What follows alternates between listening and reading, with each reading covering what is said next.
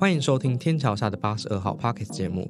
本节目由社团法人台湾基地协会制作，将以在同志社区中心内的各种人事物作为题材，将一些社群新知与趣闻分享给大家。如果有一些合作业配，或者你非常想来上天桥下的八十二号 Pockets 节目，都欢迎来与我们联系哦。节目将于每周五下午四点准时在各大平台上架，订阅我们才能不错过精彩的节目。听完记得五星好评，或是留言与我们讨论哦。那我们节目要开始喽。那我是今天的节目主持人欧文。那我们今天很荣幸邀请到我们之前激烈工作人员佩佩，也是我们大家的好朋友。那我们请佩佩跟大家做简单的自我介绍。嗨，我是我是比欧文还要丑丑一点的佩佩。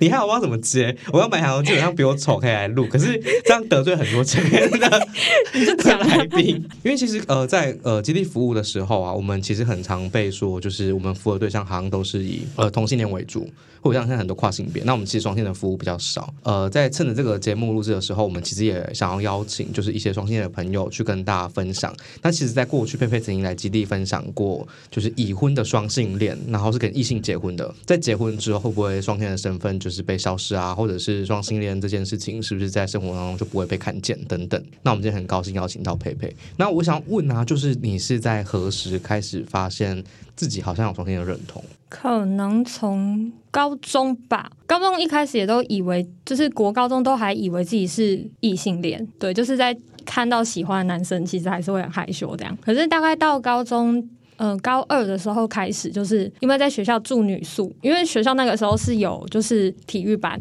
然后会看到很多就是帅气的女生在运动场上挥洒他们的汗水，然后就就是就是后来就是有。因为这个原因，就是发现，哎，其实就是女生很有吸引力这样子。当时就有一个就交往的对象，所以其实听起来第一个交往对象是女生。对，第一个是女生，很像男生的女生。对不起。哎，可是跟女生交往起来的感觉是舒服的吗？嗯，因为那年那时候年纪还很小，然后所以就是舒服嘛。应该说大家都还就是傻傻的，然后。当时因为想要就是让对方有安全感，对，所以就是会呃很直接的，就是说我我很讨厌男生，就我我就会说我厌男，对，然后就是恐恐惧难题，我就会说男生很脏这样子。其实那时候就是因为对方可能有一些部分比较敏感，或是会有一点自卑，所以我我自己会下意识想要让对方好过一点，或者是让对方。他觉得就是啊，我很放心这样，然后我就会很小心的要把对方不想知道的东西都收起来，这样子。哎，我刚刚听到一个很有趣，然后也是我身边蛮多双性恋朋友啊，或者是呃来基地的房客里面，其实蛮常听到的，就是同性恋好像其实很多时候要去装像自己是个异性恋一样，可是当双性恋进入到同性的关系里面之后，要假装自己很像同性恋，不然会被对方有更多的。猜忌或者是没有安全感啊，等等。对，然后其实对方当时也没有说啊，你你一定要怎么样，因为当时就是也是初恋呐，对，就会想要用这样的方式去讨好对方。对我来说，那是一个讨好跟建立一更稳固关系的过程。那这段关系大概维持多久啊？断断续续其实有七年哦，所以其实跟女生 就是同呃女生跟女生谈恋爱好像都会蛮长的，对不对？我不确定别人是怎么样，对，但我我自己我自己是每段关系都蛮久的。所以七年其实就高中、大学，然后到出社会吗？还是到大学毕业就差不多结束？到大学还没毕业，对，因为是高中，然后到大三、大二的时候，对，因为那个时候开始接触了性别的社团，对，然后就很每天就是都只在想说我要在社团里做什么，然后接触了很多男同志，然后讲话尺度也就是你知道越来越沦陷，就越来越糟糕，自己对于就是性别的认同，还有就是想象或者是自己喜欢对象这件事情。也越来越有一个清楚的轮廓，大家也是那个时候就跟对方产生了一些算是思思想上面的一些隔阂，对，然后有意识到说啊，彼此在这个事情上面是没有没有办法有交集的，就我也没有办法再继续用呃七年前那种就是可能想要讨好对方的方式去去跟这个人继续在一起，这样。等于是你刚刚提到你那时候参加了学生社团，然后其实接触到很多呃跟性别相关的刺激。嗯，然后你回到你们关系里面的时候，你就觉得说，哎，其实好像没有那么适合彼此。可是我会好奇的是，因为其实呃，作为一个双性恋，就在这段期间，你对于男性的欲望啊，或者是有做过什么样的探索或尝试吗？没有，不敢，就是呃，因为就是说服自己讨厌男生讲久了，你就真的会有一种好像很张牙舞爪的的状态。就我自己当时是这样子，就呃很棱棱角角，所以对男生几乎是能不接触就不接触，除非他说他是 gay。如果说真的有什么想法的话，就是也不太会。实际上去行动，所以等于是就像你刚前面讲，在那段关系里面，你一直都维持在一个自己是一个同性恋的状态，就是不敢让对方知道任何的对你对异性的欲望或想象。那到分手，他都不知道这件事吗？他不知道哎，但是他他曾经有跟我说，他觉得我如果跟他分手之后，下一任应该就会跟男生在一起，而且跟男生结婚。那对于被说中这件事情，你 有什么感想？就是你们还有联络吗？没有，我我我我不我不我不不太想打扰人家，就没有没有。没有没有继续做朋友，被说中什么感想？啊，就说中就说中了，不知道怎么办。哎，所以我我自己好奇，因为你过去其实，在那个关系里面，你假装自己的同性装很久了，所以当关系结束之后。你对于男性的想象跟欲望就会开始恢复，还是说你其实还是有经历过一段时间，其实还在抗拒？没有抗拒，我就是想说啊，我我我终于分手了，然后现在开始我不要再四处跟人家说我是同同性恋，就是我也我也不觉得我我就是一直是这样。然后就想说，那我应该要来探索一下男生这样子，至少要试图就是跟男性有一些亲密的接触，或是交往、破处，不是？对，就是试图想要就是去探索一下，啊，到底男生的身体是怎样，脑男生就是一般异性恋男生脑袋在在想什么这样子。那探索历程当中，你可以让我知道异性人的男性脑袋在想什么吗？就很直啊，就直男，我很不习惯。其实，其实我觉得，我觉得有他们可爱的地方，但是我我没。没有办法很习惯，对，因为他们的。就是想法对我来说，就是很很容易在一个框架里面。我我我我自己会觉得有一点文化上的隔阂，嗯就是对，可能呃，以因为以往都是跟女生或者是跟男同志互动比较多，对，那就是我可能真的是大学后才开始慢慢要熟悉跟异性恋男生相处的过程，这个新的世界。哎，所以你后来在开始去尝试，然后发生性之后，就一直都是换了男朋友，现在老公还是其实他不是第一个男生交往对象？呃，没有没有真的进入就是。关系里的。当然有其他人，也有其他女生。那后来真的进入关系的，就是现任现在的就是已婚的伴侣，对，就是就是目前这一位。等于其实你在呃结束前一段关系之后，你还是有跟男生或跟女生，其实都还是有一些嗯互动的经验嘛。嗯，好，哎，那我自己会好奇，就是跟男生约会暧昧或者跟女生约会暧昧，他们的差异是有差的吗？有一点点，因为我觉得女生的话会比较体贴一点，对我来说会比较贴心，会有一点点像姐妹或者。是有一点点像，就是就是很就闺蜜这样子。比如说，看她会留意，就是你有什么需要被关注的地方，你有什么呃需要被照顾的地方。那就是我觉得跟女生的话，好像会比较愿意去照顾别人，或者是说，就算他不愿意，他也很容易去就是 sense 到这件事情。那就会发现说啊。他他现在好像需要什么，然后就会就是试图要提供给你。对，那男生的话好像没有办法这么贴心诶，对我来说，或者是说他呃给你的照顾不会是你真的需要的那一种，他不会去观察你需要什么。然后可能就会认为你今天需要这个东西，他就会拿给你。对，那可能不是你最喜欢的。好像同性别的状态比较容易聊对方的需求，跟比较能够同理对方不舒服的感觉是什么？对。可是今天如果是一个异性的话，很容易是。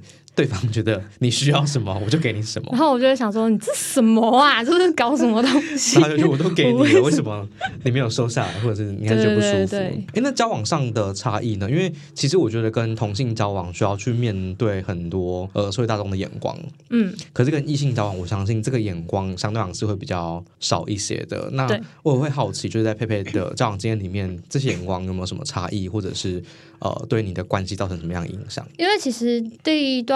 就是是跟女生在一起的时候，不太会让家人知道。然后周边的周遭的朋友，因为当时都是在跟就是呃性别有关圈子里面活动，所以大家都会觉得很自然啊，就是啊你看着就是一个要跟女生在一起的样子啊，这样子。然后就是你讲话那么脏，然后就是个性这样子，然后对你好像就是跟女生在一起是很正常的事情。在家里的话，就是乖女儿，常常躲躲，然后就是。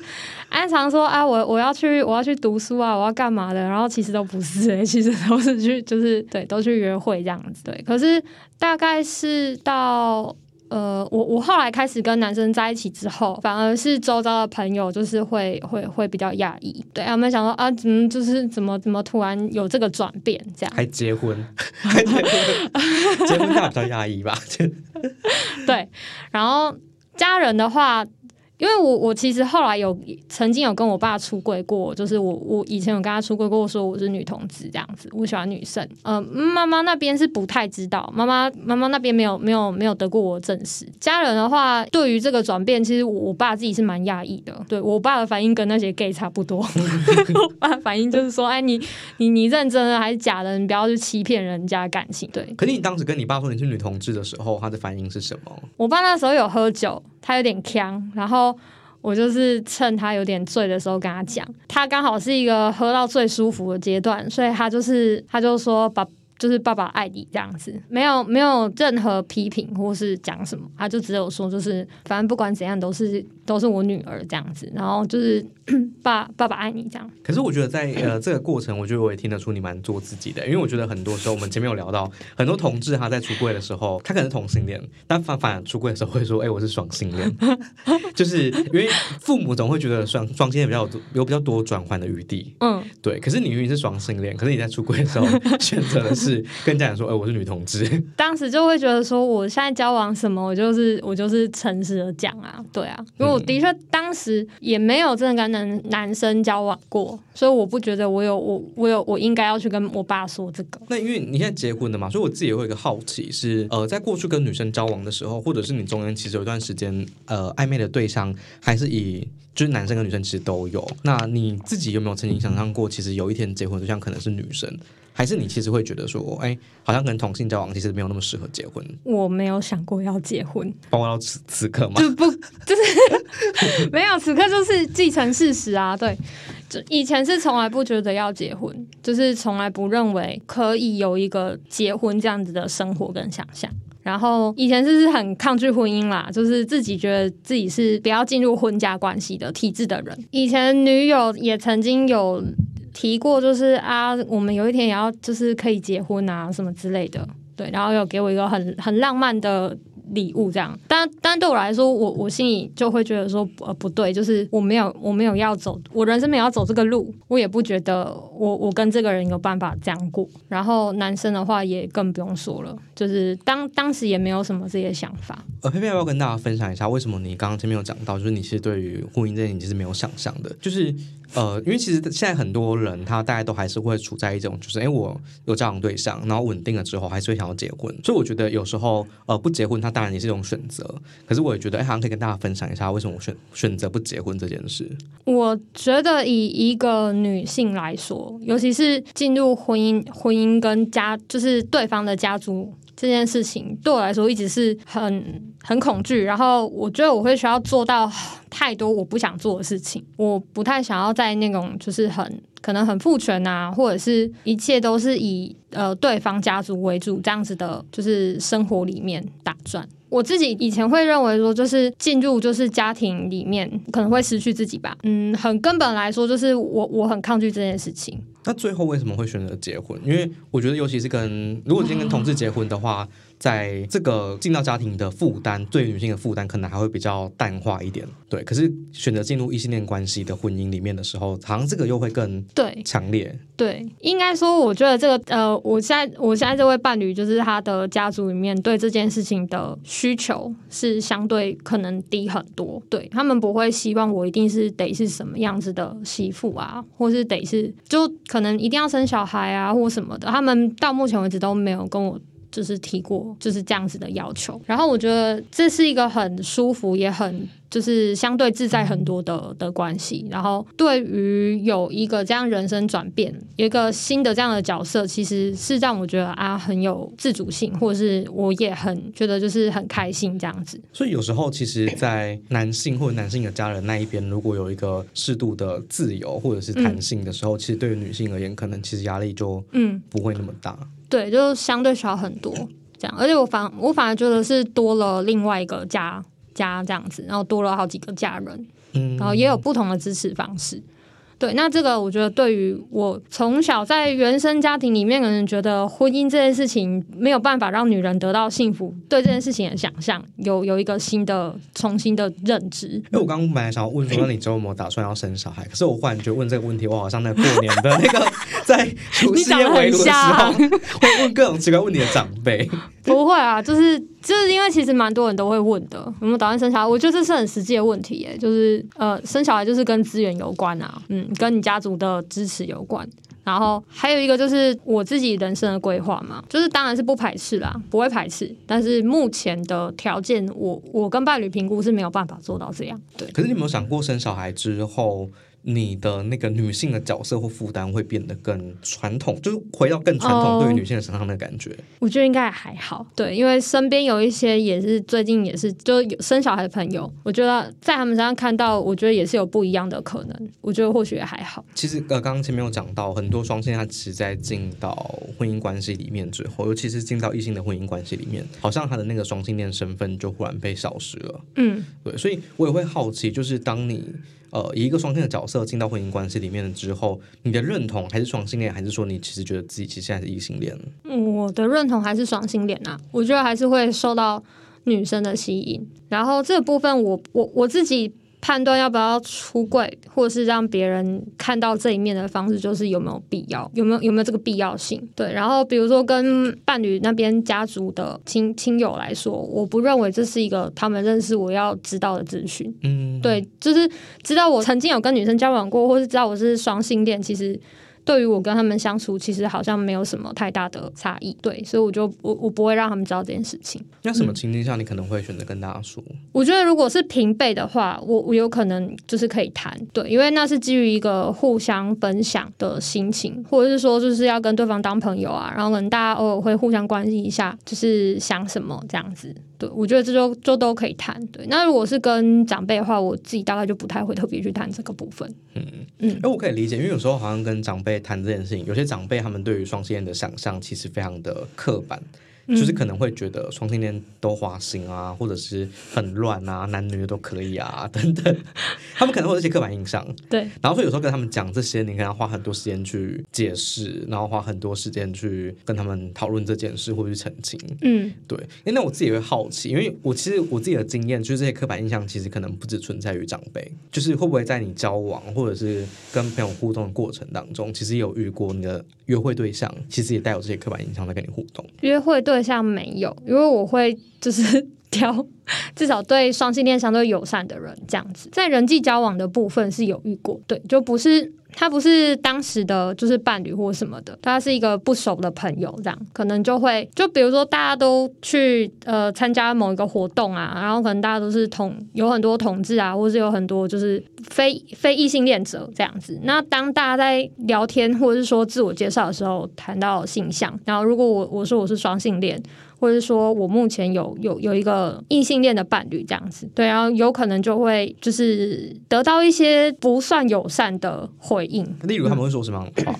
我曾经有在女同志的活动里面有有有听到说，就是那那你来这里干什么？就是呃，也有曾经在就是以女同志比例比较高的群组啦，他们就会有说，就是那你就是很机会主义者啊，然后你就是想要做什么就就变什么这样子。就曾经有得到这样的回应，然后其实我我自己当下蛮错愕的，因为对我来说，朋友都对双性恋这件事情的认知是友善的，但是对于比较不熟一点，然后可能还在互相认识啊的这样的场合，好像很比较容易会得到不舒服的回应。那你会反击吗？还是你会就默默受伤？我会反击啊，因为我认识你，应该是一个会反击的人。怎么可能不反击？对啊，就是就不反击，我觉得会有点内伤哎。对，就是至少也要让对方知道，说就是你不要以你过去认知的框架，或是不要以你以前不舒服的经验，就是来套用在我身上，或是也不要用这样的方式去对待就是不同的人这样子。对，至少要让对方知道说啊，你这样子想，其实第一，他他在人际的交往里面，他他本身就是一个很没有礼貌的行为，就可能会。直接跟对方说，说我男的女的都可以，但不会是你 之类的。说就是因为你是这样子，所以就是我我现在也不太想跟女同志交往。没有啦，就对，就就可能会讲类似这样的话。对，然后我就相信很多在听这个 p a k i s 人可能会有一个好奇，因为我觉得应该很多人会问双性，我觉得应该会问很多次这个问题，就是到底在性行为的时候，跟男生比较舒服，还是跟女生比较舒服？我觉得都不太一样，我就是看对方的。你要说都不太舒服。怎么可能？就是男生，因为他们比较，他们就是以往接触到的媒介跟就是他们的文化，会比较被视为要主动的人，所以就我觉得男生的主动性可能都相对会会高一点，这样。对。然后会比较想要掌控一切。对。那对于就是女生的反应，如果不是在预期内的话，好像他们会有一点紧张，或是会有点慌乱，可能会认为啊，是我表现不够好，然后。我我没有取悦到你，好像是我能力不够这样子，对他们会有一个嗯微妙的自尊上面的的的问题，跟男生的话有可能要顾虑到这个部分，所以就是你有时候就算就是怎么说呢，就就算觉得对方没有很称职，或是没有真的很很很好。也不会很直接的跟他说，就就谢谢再联络这样子，就就拜拜。对，然后女生的话，我反而觉得跟女生有时候不用讲那么多话，然后不需要谈谈那么多的，呃，不需要安抚对方那么多。但是跟女生在一起的过程，就是会需要透过聊天来建立关系。嗯。那是一个，就是你你丢球给我，然后我我接到球，我再丢回去给你的一个互动的状态，就跟男生不太一样。那舒服的话嘛，就是当然也是有技巧很差的女生。如果如果接触的人比较多的话，就我我自己会觉得比例上还好，就没有什么可能跟男生比较舒服，或者跟女生比较比较舒服这样的问题。因为女生的性行为主要是用手指嘛，或者是玩具。嗯，对，男男生的话可能就会直接是阴茎，就是生殖器。对。对，所以因为我之前听过有一些双性恋朋友他们在分享，就他们觉得呃还是会有差。那有些人觉得手比较舒服，因为手比较灵活，嗯，就是能够做的动作或者是呃能够碰到的地方地方比较能够自己控制。对。对，他男生因为阴茎长得奇形怪状，就是有的上弯，有的下又不是有的下弯等等，就奇形怪状的头到了头上，所以不不是每根阴茎都可以。嗯，让女性感觉到舒服。嗯，然后所以有我听过有些同性朋友在分享，他们就会觉得女生的呃舒服是可以学习来的，可是男生比较困难，男生有一些先天上的适配性。男生也有手用的很好的，对，然后就会大加分。大家分是？大家分就是啊，就是可以当回头客。我以为是大家分着用的，大家分也可以啦，大加分也可以，就是值得被推荐这样。对，男男生也有也有很会用手的。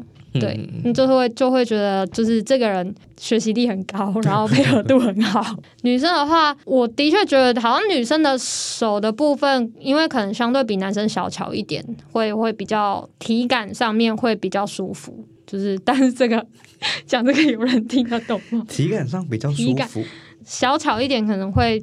怎么样？能够碰到的地方可能比较灵活吧。嗯，对，对我来说是这样子。有点难想象。你不用想象。好，那我觉得呃，在 p a r k 的尾声啊，就是我觉得其实不管是同性恋、异性还是双性恋，其实都有机会去跟双性恋的朋友交往，或者是跟他暧昧啊等等。可是其实有时候，就像你刚刚前面有提过，呃，可能有一些约会对象他在，或者是朋友。在跟你互动的过程当中，其实讲出了一些很 NG 的话，嗯，对，那这些其实应该都是我们在建立关系的时候应该要避免的。所以我觉得也会想要好奇问一下佩佩，就是你在约会或交往的时候，就作为一个双性恋，会觉得怎么样去跟双性恋互动是一个比较舒服跟自在的？这是一个很好问题诶，我自己会觉得第一是先不要带着批判的眼光，就是看待别人。其实好像不管对任何一个朋友都是这样子。然后，因为就像你刚刚讲到说，就是真的好像大部分会认为双性恋可能比较淫乱啊，或者是不确定性比较高。但我觉得跟别人交往的时候，用这样子的方式去看待彼此，是我我觉得其实也没有什么帮助。对，那倒不如就是很呃真心的去认识这个人的特质。对我觉得这样子会。会是比较舒服的。最后，最后，我我一定想要往回，就是刚开头谈的事情，就是呃，我会蛮好奇，就是双性恋在认同的过程当中会有一些困难嘛？就是呃，比如说同志啊可能觉得，因为我喜欢同性是件很奇怪的事嘛。那双性恋会比较缓和缓解一点这件事情吗？双性恋吗有？会有一种至少我还可以喜欢异性的感觉。不会，我我自己会觉得，虽然就是不管是男男性或是女性都可以，但其实我觉得比较看重的是这个人的特质，就是反而跟性向好像还还好，没有那么大的关系。而我们今天节目最后，其实想跟大家邀请佩佩来做分享，其实让大家知道一件事情是，呃，不管今天是同性恋啊、异性恋啊，还是双性恋，就是在关系里面，其实比较重要的，呃，不会是你谈恋爱的对象是什么样的性别，嗯，而是我们应该要去学习或指导如何在关系里面去尊重对方。那我觉得最后问佩佩那个问题就是，呃，怎么样去跟双性恋的伴侣做互动啊？其实还是回到刚刚佩佩讲的，就是其实不是看他喜欢的对象是男性、女性，或者是大家对于这个呃事情上的迷思是他可能很花心，或者是很呃不专情。嗯，对，就是我们还是应该回到个人的特质上去跟他互动，去认识他，可能才会是更重要的。好，那我们今天谢谢佩佩的分享，好，谢谢大家。谢谢。